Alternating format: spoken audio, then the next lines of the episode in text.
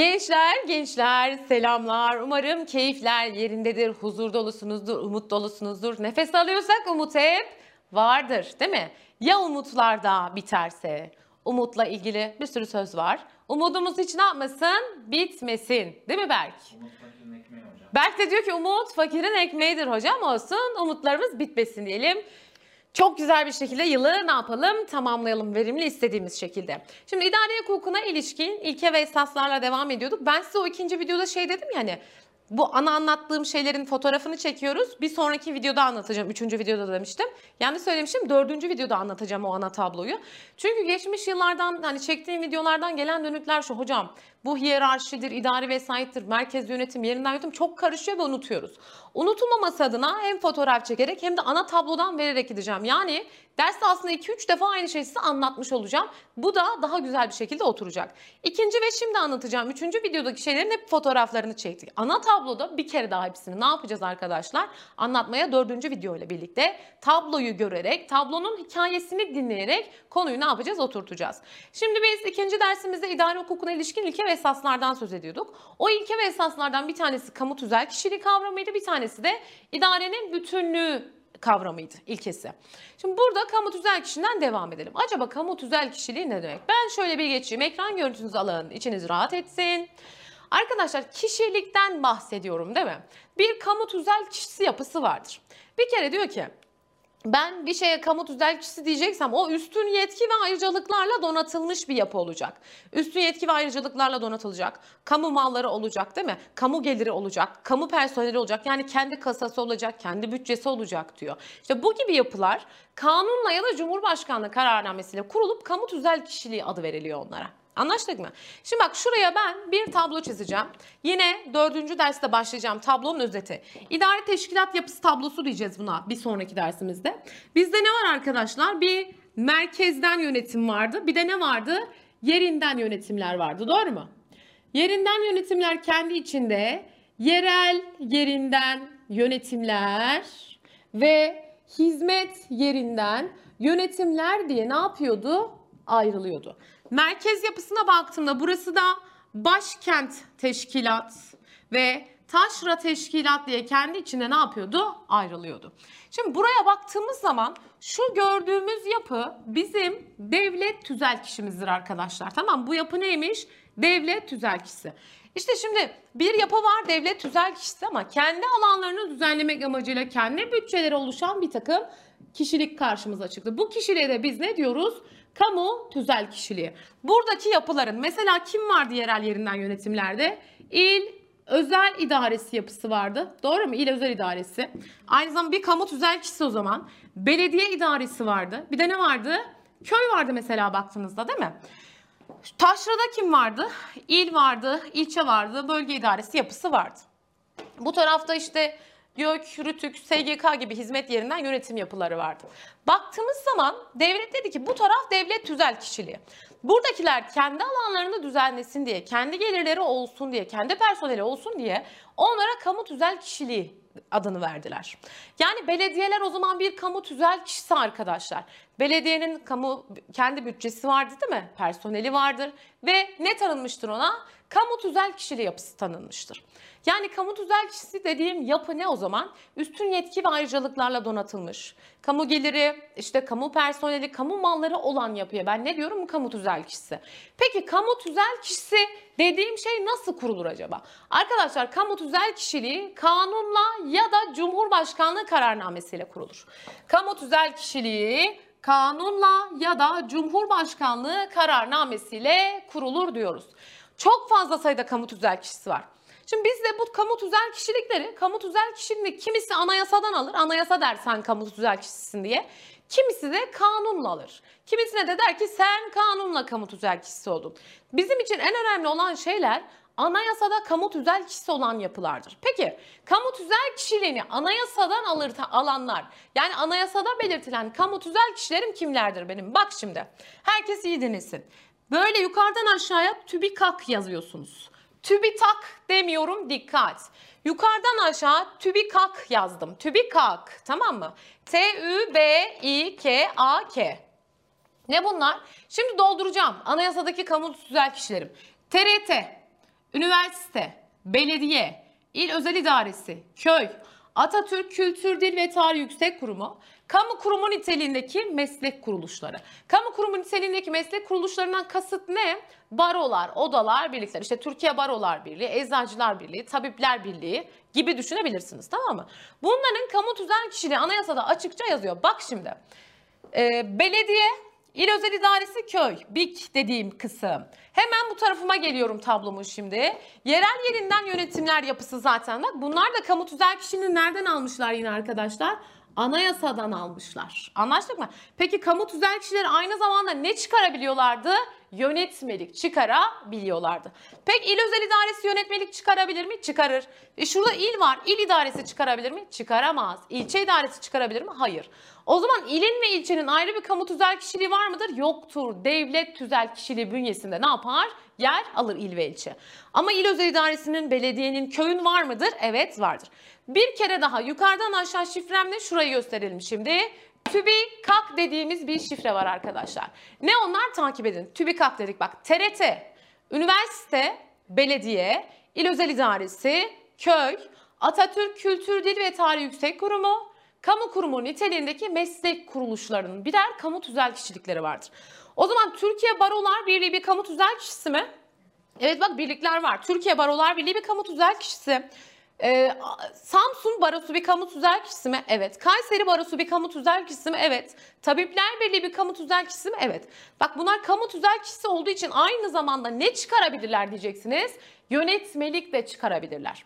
Anayasada TÜBİKAK diye şifrelediğim yapının kamu tüzel kişiliği olduğu yazıyor. Sonra bir de anayasadan değil de kanundan alanlar var. Özellikle iki tanesini unutmayacaksınız. Bunları bileceksiniz anayasadakileri.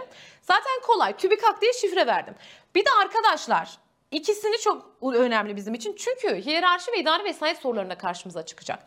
YÖK ve RÜTÜK bir kamu tüzel kişisidir. TÜBİTAK, SPK, BDDK, SGK, Orman Genel Müdürlüğü, Karayolları Genel Müdürlüğü bundan çok var.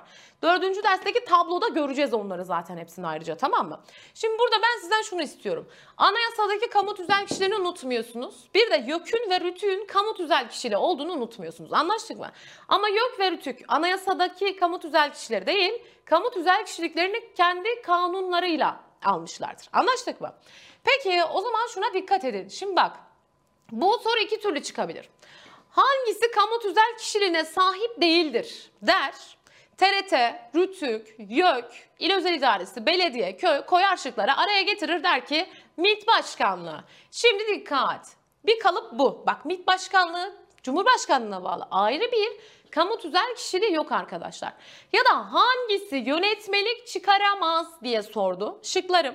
Üniversite çıkarır çünkü neyi var? Kamu tüzel kişiliği var. Bak Üniversite kamu tüzelkisi çıkarır. Belediye kamu tüzelkisi çıkarır. Köy kamu tüzelkisi çıkarır. Atatürk Kültür Dil ve Tarih Yüksek Kurumu kamu tüzelkisi çıkarır. İl Genel İdaresi, ee, çünkü İl Genel İdaresi'nin, bak buradaki İl Özel İdaresi. İl Özel İdaresi yerel yerinden yönetimlerdeki yapıdaydı. Ama il dediğim yapı taşradaydı. Buradaki yönetmelik ne yapamıyordu taşrada il ve ilçe? Çıkaramıyordu arkadaşlar. Yönetmeliği kimler çıkarabiliyordu? Cumhurbaşkanı, bakanlıklar ve kamu tüzel kişileri çıkarabiliyordu. Bu iki ayrıma dikkat edin. Şimdi üniversitelerin bir kamu tüzel kişiliği var mı? Var değil mi? Bak burada. YÖK'ün var mı? Var. Ama arkadaşlar dikkat bak fakültelerin bir kamu tüzel kişiliği yoktur. Niye yok fakültenin? Şimdi siz avcumun içini şey düşünün, üniversite düşünün tamam mı? Ankara Üniversitesi. Parmaklar Ankara Üniversitesi Tıp Fakültesi, Ankara Üniversitesi Hukuk Fakültesi, Ankara Üniversitesi Fen Fakültesi, Ankara Üniversitesi Eğitim Fakültesi. Fakülteler, üniversitelerin neyi bakın? Uzantısı, yönetmeliği fakülte çıkarmaz. Kim çıkarır? Üniversite. O zaman fakülteler kimin bünyesinde, kime bağlılar? Üniversiteye bağlılardır arkadaşlar. Anlaştık mı? Fakülte dolayısıyla yönetmelik çıkaramaz. Fakültenin ayrı bir kamu tüzel kişiliği de yoktur zaten. Ya kimin yok? Mahkemelerin kamu tüzel kişiliği yoktur. Diyanet İşleri Başkanlığı Cumhurbaşkanlığına bağlı değil mi? Bir kamu tüzel kişiliği yok. O zaman Diyanet İşleri Başkanlığı yönetmelik çıkarabilir mi? Çıkaramaz. Devlet Denetleme Kurulu dediğim yapı Cumhurbaşkanlığına bağlıydı o da. Onun da kamu tüzel kişiliği yok. Çıkaramaz. Jandarma Genel Komutanlığı nereye bağlıydı? Emniyet Genel Müdürlüğüne bak ayrı bir kamu tüzel kişiliği yok. Çıkaramaz. Değil mi? Özür dilerim ya Emniyet Genel Müdürlüğü diyorum. Jandarma Genel Komutanlığı nereye bağlıydı? İçişleri Bakanlığı'na bağlı ve yönetmelik çıkaramaz. Çünkü ayrı bir kamu tüzel kişiliği yok. Gelin bakalım MİT Başkanlığı, MİT Başkanlığı nereye bağlıydı? Cumhurbaşkanlığı. Ayrı bir kamu tüzel kişiliği yok. O da yönetmelik çıkaramaz. Emniyet Genel Müdürlüğü nereye bağlıydı? İçişleri Bakanlığı'na çıkarabilir mi kamu tüzel kişiliği olmadığı için? Çıkaramaz. Yüksek Seçim Kurulu, Hakimler Savcılar Kurulu, Milli Güvenlik Kurulu gibi yapılar yönetmelik çıkaramaz. Bunların içinde kamu tüzel kişisi olmadığını bak dikkat edin. Bunların kamu tüzel kişilikleri yoktur. Yani bunların kendilerine ayrı bütçesi, kasası, personeli bağlı oldukları yerindir. MİT personeli baktığımda nereye bağlı çalışıyor aslında? MİT başkanlığı nereye bağlı? Cumhurbaşkanlığına. Emniyet personellerinin bağlı olduğu bakanlık neresi? İçişleri Bakanlığı. O zaman Emniyet Genel Müdürlüğü ile İçişleri Bakanlığı arasında aslında bir ne var? Hiyerarşi ilişkisi var değil mi? Bir ast üst ilişkisi var arkadaşlar. Demek ki dikkat.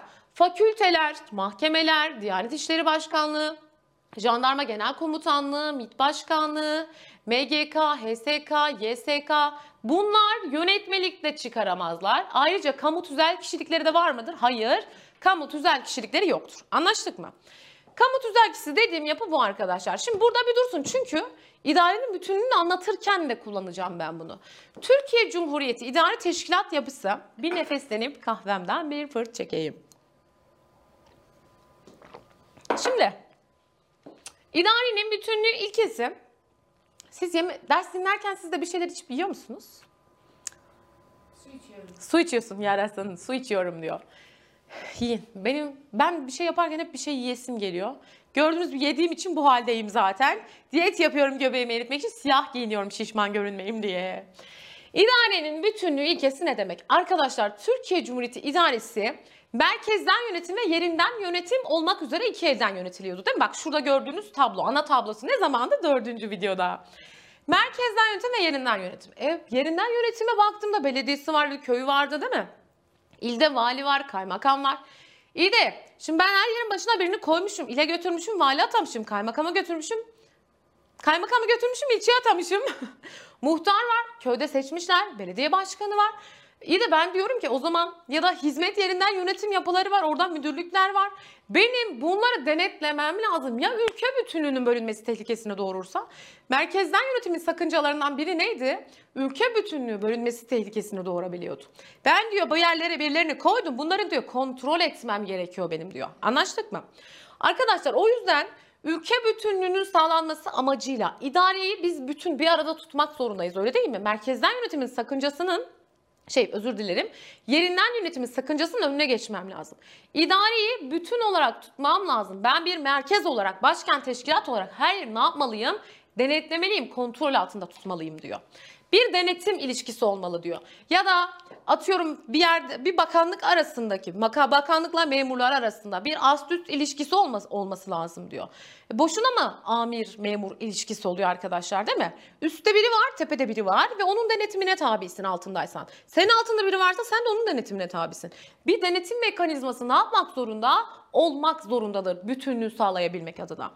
İşte idarenin bütünlüğü iki tane ilkeyle sağlanır. İdarenin bütünlüğünü sağlayan ilkeler klasik bakın soru kalıbıdır. Öncül verir yukarıya.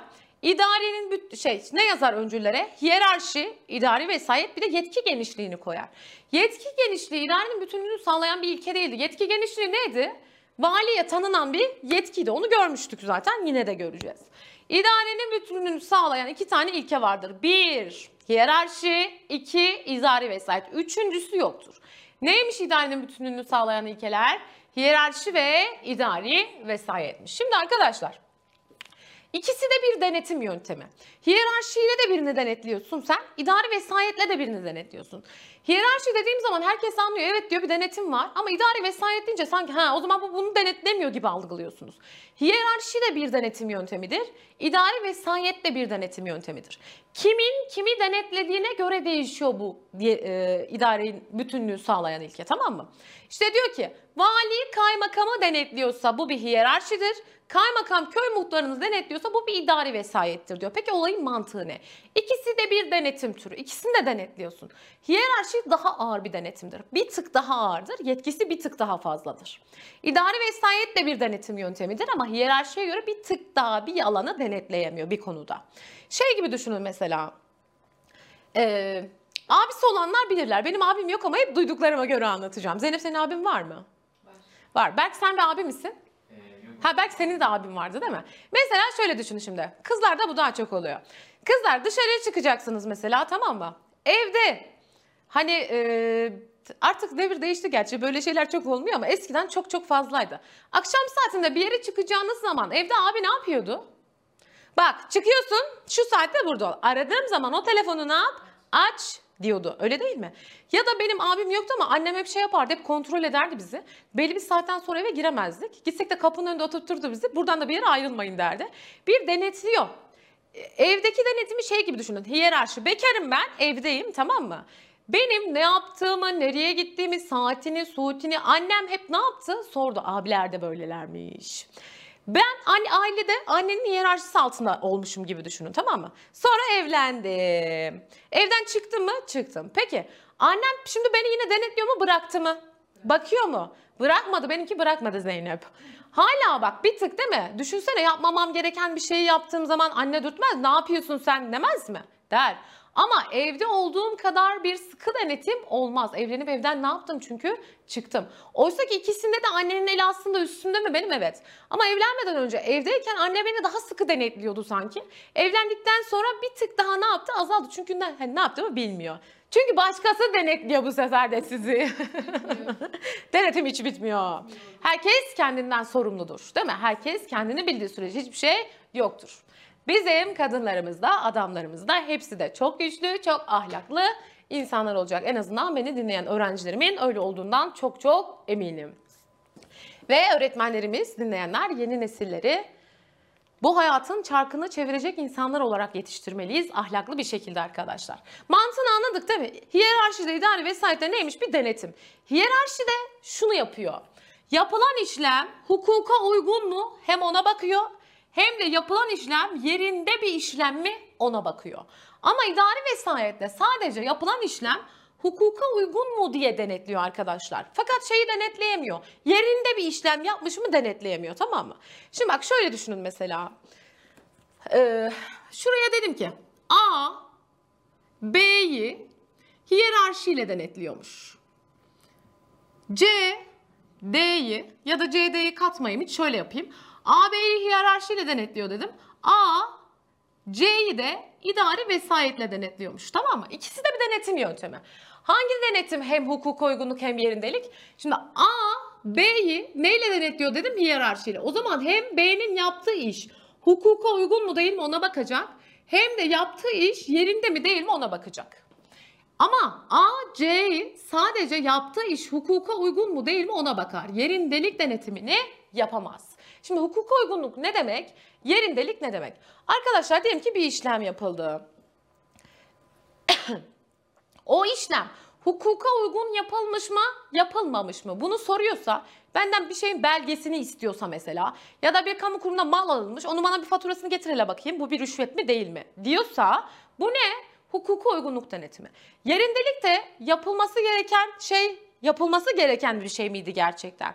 Ya da yapması gereken kişi mi yapmış gerçekten diye denetliyorsa bu yerindelik denetimidir. Şimdi herkes burada tamam mı? Bak arkadaşlar yine söylüyorum dördüncü videoda detayını göreceksiniz. Çünkü mantığı orada anlayacaksınız. Başkent ve taşra var değil mi? Bu taraf devlet tüzelkisi, bu taraf ne? Kamu tüzelkisi. Yani bu taraftakilerin kendine ayrı bütçeleri, malları, personeli mi var? Evet. Ayrı bir kamu tüzel kişiliği var. Bak şimdi. Bir şifre yazacağız bu tablodan sonra. Burası içinde bir denetleme varsa, burası içinde bir denetleme varsa bu ne oluyor biliyor musunuz? Hiyerarşi. Yani başkent taşrayı denetliyorsa bu hiyerarşi ilişkisidir. Başkentte kim var mesela? Cumhurbaşkanı var değil mi? Bakanlıklar var baktığımız zaman. Taşra'da kim var? İl var, ilçe var. İlde kim var? Vali. İlçede kim var? Kaymakam. Peki ben dedim ki o zaman valinin kaymakamı denetlemesi nedir? Yani vali ile kaymakam arasındaki denetleme ilişkisi ne ilişkisidir dedim. Arkadaşlar aynı halka içindeler mi? Bak burası devlet tüzelkisi. Aynı halka içinde olduğu için bunlar arasındaki ilişki nedir? Bir ast üst ilişkisidir ve hiyerarşidir. Amir memur dediğimde ne ilişkisi vardır? Amir memur, memur amir, ast üst. Bu bir hiyerarşi ilişkisi değil midir? Hiyerarşi ilişkisinde arkadaşlar ast üst ilişkisi vardır. Emir ve talimat yetkisi vardır. Üst asta ne yapar? Emir verir, talimat verir. Peki acaba üst astın yaptığı işlemlere ilişkin ne yapar? Yani üstüm, amirim bana, ben memurum ve emir verdi.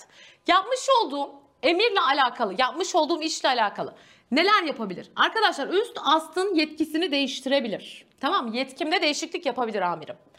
Yaptığı şeyi geri alabilir ya da yaptığım işlemi geri alabilir. O işlemi düzeltebilir ya da ne yapabilir? Ortadan komple kaldırabilir.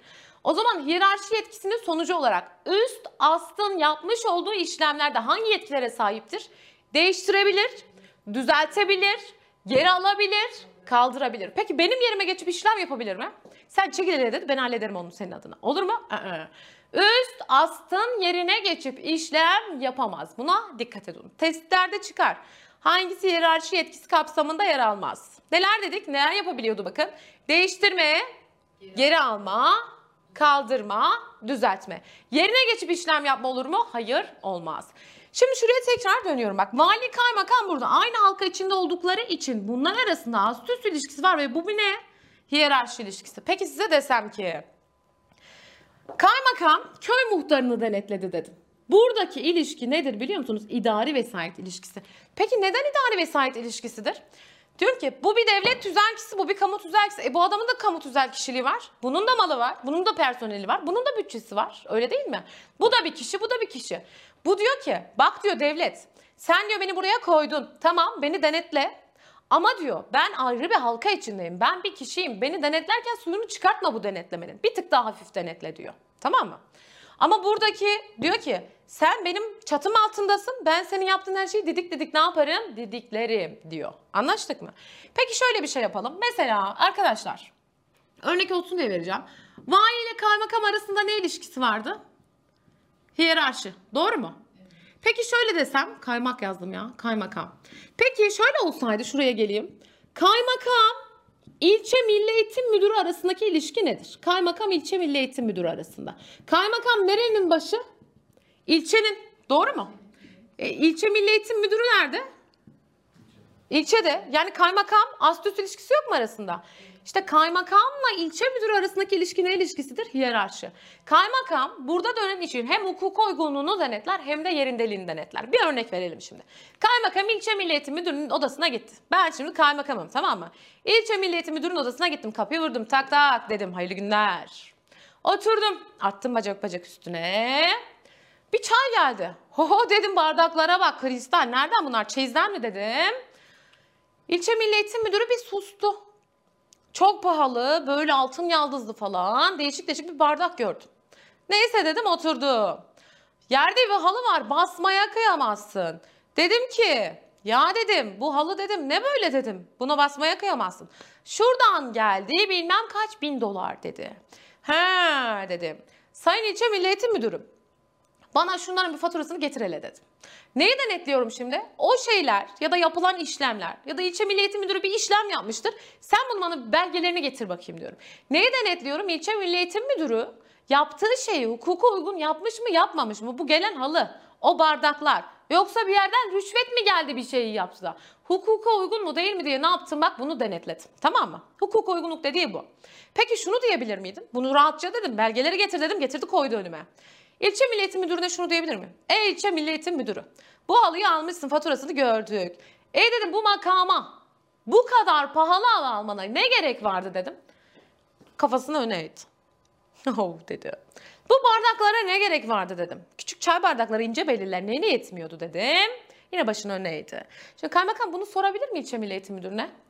Evet çünkü bak burada ayrı bir kasa yok arkadaşlar öyle değil mi? Sen devletin kasasından yiyorsun hayırdır der.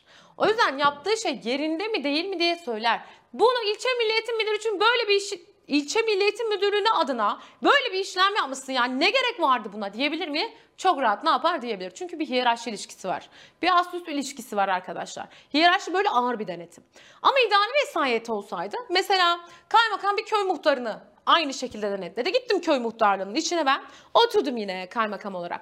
Kaymakamla köy muhtarı arasındaki ilişki idari vesayet ilişkisi. Çünkü bir taraf bu taraf buradaysa, bir taraf oradaysa bunun adı idari vesayet ilişkisi oluyor arkadaşlar. İki ayrı kişilik vardır.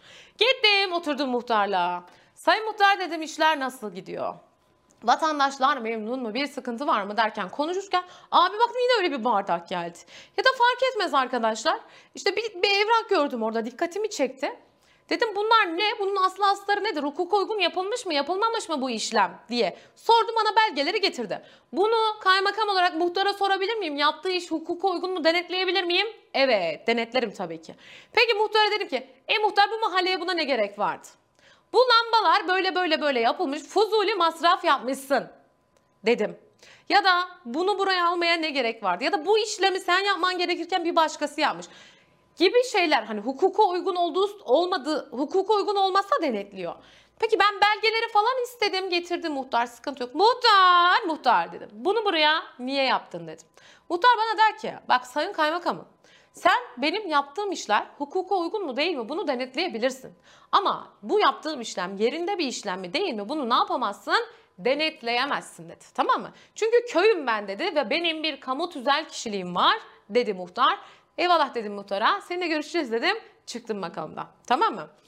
Yani olayın özü şu aslında. Burada mantığını anladınız. Sınavda soru hangisi arasında hiyerarşi var, hangisi arasında idari vesayet var diye gelecek. Ve hangisi bütünlüğü sağlayan ilkelerdir diye gelecek. Şimdi size arkadaşlar şurayı bir toparlayıp bir şifre vereceğim yine. Bakın dedim ki hiyerarşi hem hukuka uygunluk hem de yerindelik denetimi yapar. İdari vesayet hukuka uygunluk denetimi yapar ama yerindelik denetimi yapamaz. Hiyerarşi bir ast üst ilişkisidir arkadaşlar. Ve merkezden yönetimin yerinden yönetimleri üzerindeki denetleme aracı hiyerarşi midir? Hayır değildir. Nedir? İdari vesayettir. Başkentin taşra üzerindeki denetleme aracı bu hiyerarşidir arkadaşlar. Peki bunların kendi aralarında denetlenmeleri, valinin kaymakamı denetlemesi yine ne oldu? Hiyerarşi. Hiyerarşi emir ve talimat yetkisi içerir. Hiyerarşinin üstte verdiği yetkiler neler? Aslın işlemleriyle ilgili neler yapabiliyordu? Değiştirebilir, geri alabilir, düzeltebilir, kaldırabilir. Ama yerine geçip işlem yapabilir mi? Hayır.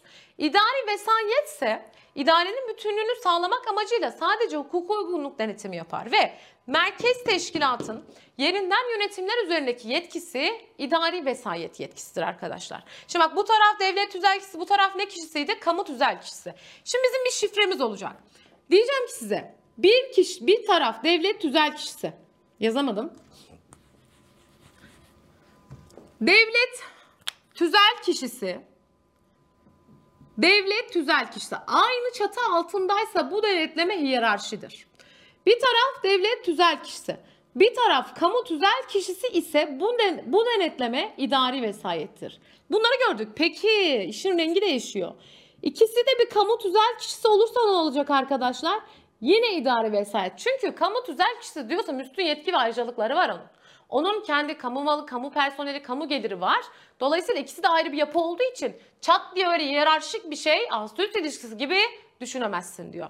Şimdi şu şifreye bakarak bu tablodan yola çıkalım sonra örnek yazacağım. Arkadaşlar dedim ki Kültür ve Turizm Bakanlığı, Kültür ve Turizm Bakanlığı nerede? Şurada değil mi bakanlıklar bak. Kültür ve Turizm Bakanlığı, Yozgat Valiliği dedim. Valilik de burada.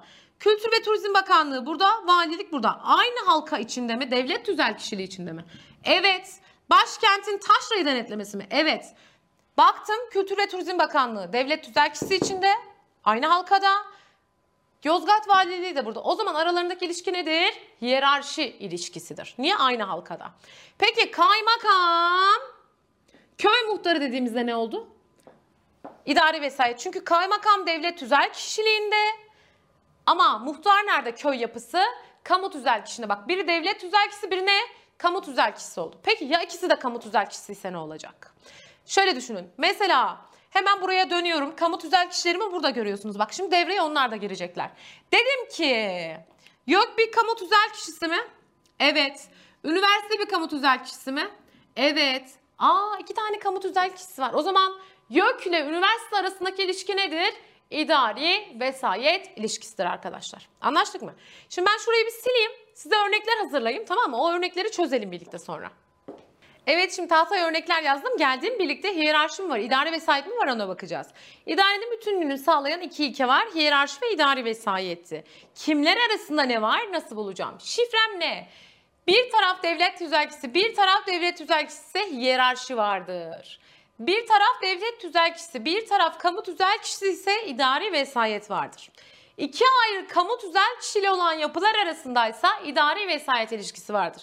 Arkadaşlar birbirleriyle alakasız şeyler de birbirini denetleyemezler tabii ki öyle değil mi? Mesela şey düşünün şimdi Ankara'da iki tane belediye adı söyleyeyim ben size. Mamak Belediyesi var tamam mı? Mamak Belediyesi. Diyorum ki Çankaya Belediyesi. Ankara'nın iki tane belediyesi bunlar. Mamak ve Çankaya Belediyesi. Mamak Belediyesi ile Çankaya Belediyesi arasında bir ilişki olamaz. Niye? E o da belediye, o da belediye. Sen de belediyesin, sen de belediyesin. Denk bunlar birbirine değil mi? Ama Ankara Büyükşehir Belediyesi, Çankaya Belediyesi deseydim o zaman bir şeyler olabilirdi. Bunlar birbirine denk, denkse bir denetleme olabilir mi arkadaşlar? Hayır. Dolayısıyla iki bele- bir belediye öbür belediyeyi ne yapamaz? Denetleyemez. Buna dikkat tamam mı? Dedim ki İzmir Barosu'yla İstanbul Barosu. Bakıyorum acaba ne var? Hiçbir şey yok. Sen de barosun ben de barayım. Ha, bara, barayım. Baroyum. Hayırdır demez mi? Der. Yani bir alaka olması gerekiyor. Şey olması lazım. Bir bağ, bir örüntü olması lazım tamam mı? Birbirini denkse birbirini denetleyebilir mi? Hayır tabii ki. Şey düşünün Ankara Üniversitesi Hacettepe Üniversitesi. E o da üniversite o da üniversite. Havan kime güzelim der tamam mı? Denk olduğu zaman bir hiyerarşi ve idari vesayet alakası olmuyor arkadaşlar. Peki şimdi geliyorum. Örneklerime bakalım. Adalet Bakanlığı Bakan Yardımcısı demiş. Şimdi Adalet Bakanlığı hemen şuraya size şeyi de hatırlatayım bir. Tablomuz vardı ya bir tane. Bura neydi? Merkezden yönetim. Bura yerinden yönetimdi. Yerel yerinden yönetim. Hizmet yerinden yönetim vardı. Merkezde ne vardı? Başkent. Bir de ne vardı? Taşra. Bu taraf neydi? Bu taraf bir kamu şey devlet tüzel kişiliğiydi. Bu taraf neydi? Bir kamu tüzel kişiliğiydi. Hadi şimdi bakalım. Adalet Bakanlığı'yla bakan yardımcılığı demiş. Arkadaşlar bir alt üst ilişkisi varsa o da hiyerarşiydi değil mi? Adalet Bakanı'yla yardımcısı diyor. Bakan yardımcısı baktığında direkt bunun hiyerarşi olduğu zaten belli değil mi? Bağırıyor. Adalet Bakanlığı dediğim yapı başkent teşkilatındaydı. Şuradaydı bakan. Bakan yardımcısı onun neresinde? Altında. O zaman Adalet Bakanı ile bakan yardımcısı arasında ne ilişkisi vardır? Hiyerarşi ilişkisi vardır. Yani şimdi bulunduğun yerde senin asla üst arasında, amir ve memur arasında ne ilişkisi vardır? Hiyerarşi ilişkisi vardır. Bu zaten günlük bildiğimiz bir şey tamam mı? İçişleri Bakanlığı, Emniyet Genel Müdürlüğü. He dedim bir düşündüm. İçişleri Bakanlığı buradaydı değil mi? Bakanlık yine burada. Arkadaşlar bak Emniyet Genel Müdürlüğü nereye bağlı dedim? İçişleri Bakanlığı. O zaman benim bağlı olduğum bir yerle aramda ne ilişkisi vardır? Hiyerarşi ilişkisi vardır. Tamam mı? Vali kaymakam. Vali buradaydı, kaymakam buradaydı. Aynı halkadalar. Ast üst ilişkisi gibi düşünüp ne diyebilirim? Hiyerarşi. Yani şöyle mi aslında bak. Burada şu örnekler devreye giriyor. Burada şimdi bağ olduğu için birlikteler. Vali devlet tüzel kişiliğinde, kaymakam da devlet tüzel kişiliğinde. DTK, DTK ne çıktı? Hiyerarşi. Dedim ki rektör, dekan, rektör, dekan, rektör, dekan. Ast üst ilişkisi yok mu? Evet o zaman ne ilişkisi var? Hiyerarşi. Dekan bölüm başkanı bak. Şöyle düşün. Rektör, dekan, dekan, bölüm başkanı. Rektör, dekan, hiyerarşi. Dekan, bölüm başkanı, hiyerarşi. Bak ne var bir? Ast üst ilişkisi var arkadaşlar tamam mı? Aynı halkadalar, aynı yapı içinde oldukları için üniversitede bunlar ne oldu? Hiyerarşi ilişkisi oldu. Üniversite fakülte. Şimdi bir durdum bakalım. Üniversite ne arkadaşlar? Üniversite baktığımız zaman bir yapısı var değil mi üniversitenin? Üniversiteler bir kamu tüzel kişiliği. Doğru. Fakülte, fakülte üniversite bünyesinde değil midir peki? Avcumun içi üniversiteydi, koparmaklarım neydi? Fakülteydi. Yine ast üst ilişkisinden kaynaklanan, yani şuradaki formülle alakalı bir şey değil. Bir ast üst ilişkisi olduğu için üniversite ve fakülte arasında ne vardır? Hiyerarşi vardır. Ankara Üniversitesi Hukuk Fakültesi. Bir tek başına hukuk fakültesi de hangi hukuk fakültesi? Ankara Hukuk Fakültesi. Tıp Fakültesi. Hangi tıp fakültesi? Ankara Üniversitesi Tıp Fakültesi. Fakülte üniversite bünyesinde olduğu için arasındaki ilişki ne? Hiyerarşi. Rektör, dekan gibi düşünebilirsiniz tamam mı? Ama bak hemen karşısına geleyim söyleyeyim şurada. Üniversite fakülteye hiyerarşi dediniz ya.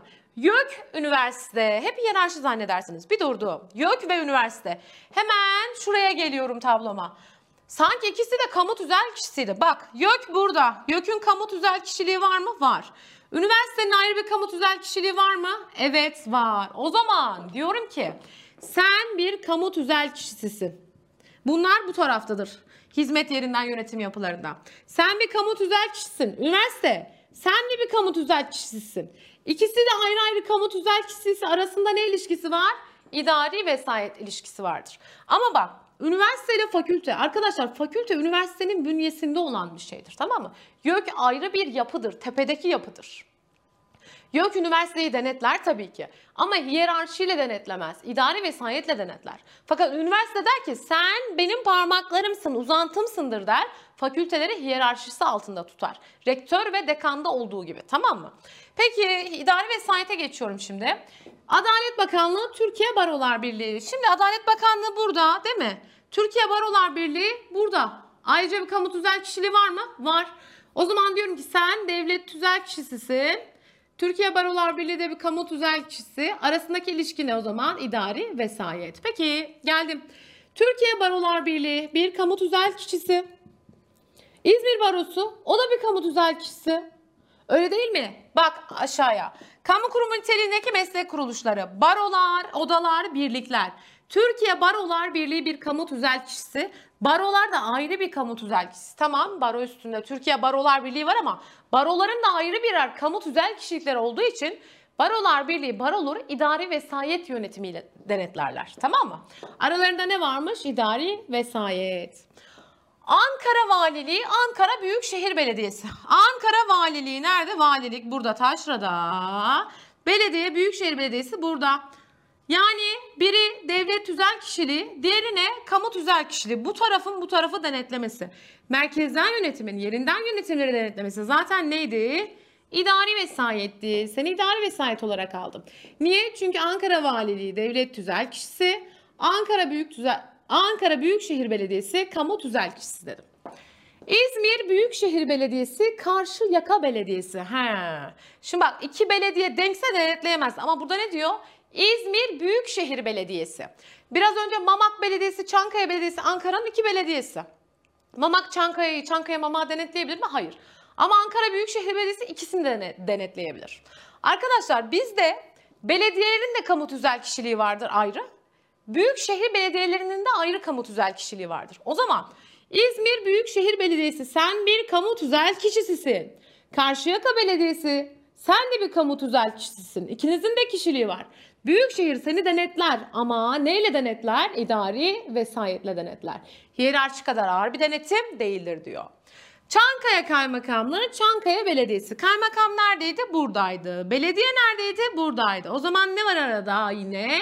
İdari vesayet. Çünkü biri devlet tüzel kişiliği halkasında, diğeri nerede? Kamu tüzel kişiliği halkasında. Ne oldu aralarındaki ilişki? İdari vesayet oldu. YÖK Üniversite ikisi de kamu tüzel kişisi olduğu için ne olduğunu söylemiştik? İdari vesayet. Bak özellikle YÖK ve üniversite. Bu ne? İdari vesayet unutmayacağız. Üniversite fakülte hiyerarşi unutmayacağız. Ee, Adalet Bakanlığı, Türkiye Barolar Birliği idari vesayet unutmayacağız. Türkiye Barolar Birliği, İzmir Barosu idari vesayet bunları özellikle unutmayın. Bir de belediyeyi. İzmir Büyükşehir Belediyesi, Karşıyaka Belediyesi neymiş? İdari vesayetmiş. Bunları unutmuyorsunuz tamam mı? Kafalar bir milyon oldu biliyorum. Bunu arkadaşlar ee, bir sonraki dersimizde tabloya başlayacağım zaten. O tablonun içinde zaten bir kere daha ana tablodan anlatacağım size. O zamana kadar bir daha dinleyeceğimiz için biz size küçük küçük bunları üzerinde bir çalışın, bir sesli çalışın tamam mı? Yazarak çalışın, öğretmencilik oynayın. Ne olduğunu bulmaya çalışın. Orada da iyice ne yapalım birlikte? Oturtalım. Demek ki idarenin bütünlüğünü sağlayan ilkeler hiyerarşi ve idari vesayet olarak karşımıza çıktı. Böylelikle arkadaşlar biz bu dersimizde İdare hukukuna ilişkin ilke ve esaslardan söz ettik. Hepsini tamamlamış olduk. Şimdi Türkiye Cumhuriyeti İdare Teşkilat yapısına artık giriş yapacağız. Ana tablomuza giriş yapacağız. Asıl film orada başlıyor olacak. Şimdi bir toparlama yapalım birlikte bence o tabloya geçmeden önce. Güzel de bir tekrar olmuş olsun bize tamam mı? Ee, idarenin işleyişi, görev yetkileri yapısının kanunla düzenlenmesi hangi ilkenin sonucuydu? İdarenin kanuniliği ilkesinin sonucuydu. Merkezden yönetim ve yerinden yönetim olmak üzere götürülüyordu. Yetki genişliği kimdeydi sadece? Valideydi. Vali dışında başka bir kimsede yetki genişliği var mı? Hayır. O zaman soru. Merkezden yönetimin sakıncalarını azaltmak amacıyla yalnızca illerde valiye tanınan yetki ne ad verilir? Çat. Ne cevap? Yetki genişliği adı verilir arkadaşlar. Kamu tüzel kişiliği neyle kurulur? Kanunla ya da Cumhurbaşkanlığı kararnamesiyle. Anayasadaki kamu tüzel kişilerimiz kimlerdir? Şifrem ne? TÜBİKAK. Yukarıdan aşağı yazdım. Ne onlar? Berk buraya yazalım ya. Çok önemli. Pıt pıt yapıyoruz. Anayasadaki kamu tüzel kişilerim. TÜBİTAK dedik. TRT, üniversite, belediye, İl Özel İdaresi, köy, Atatürk Kültür Dil ve Tarih Yüksek Kurumu, kamu kurumu niteliğindeki meslek kuruluşları. YÖK'ün ve RÜTÜ'nün de kamu tüzel kişiliği var ama o kanunla alıyor. Direkt anayasadan ne yapmıyor? Almıyor arkadaşlar. O zaman YÖK bir kamu tüzel kişisi, üniversitede bir kamu tüzel kişisi olduğuna göre aralarındaki ilişki ne? İdari vesayet. Peki üniversite fakülte neydi? Hiyerarşi. Rektör, dekan, bölüm başkanı. Bak üstten başladım yazdım. Rektör, üst, dekan, bölüm başkanı. Değil mi? Bir ast üst ilişkisi var. Bunların arasındaki ilişki ne o zaman? Bir hiyerarşi ilişkisi. Türkiye Barolar Birliği bir kamu tüzel kişisi. İzmir Barosu da bir kamu tüzel kişisi. Aralarındaki ilişki ne ilişkisi oldu? İdari vesayet ilişkisi oldu. Ankara Büyükşehir Belediyesi ile Çankaya Belediyesi Büyükşehir'de bir kamu tüzel kişisi, Çankaya Belediyesi de bir kamu tüzel kişisi. Ne oldu aralarındaki ilişki? İdari vesayet ilişkisi oldu. Anlaştık mı? Bence anlaştık. Diğer dersimizde görüşmek üzere. Hoşçakalın.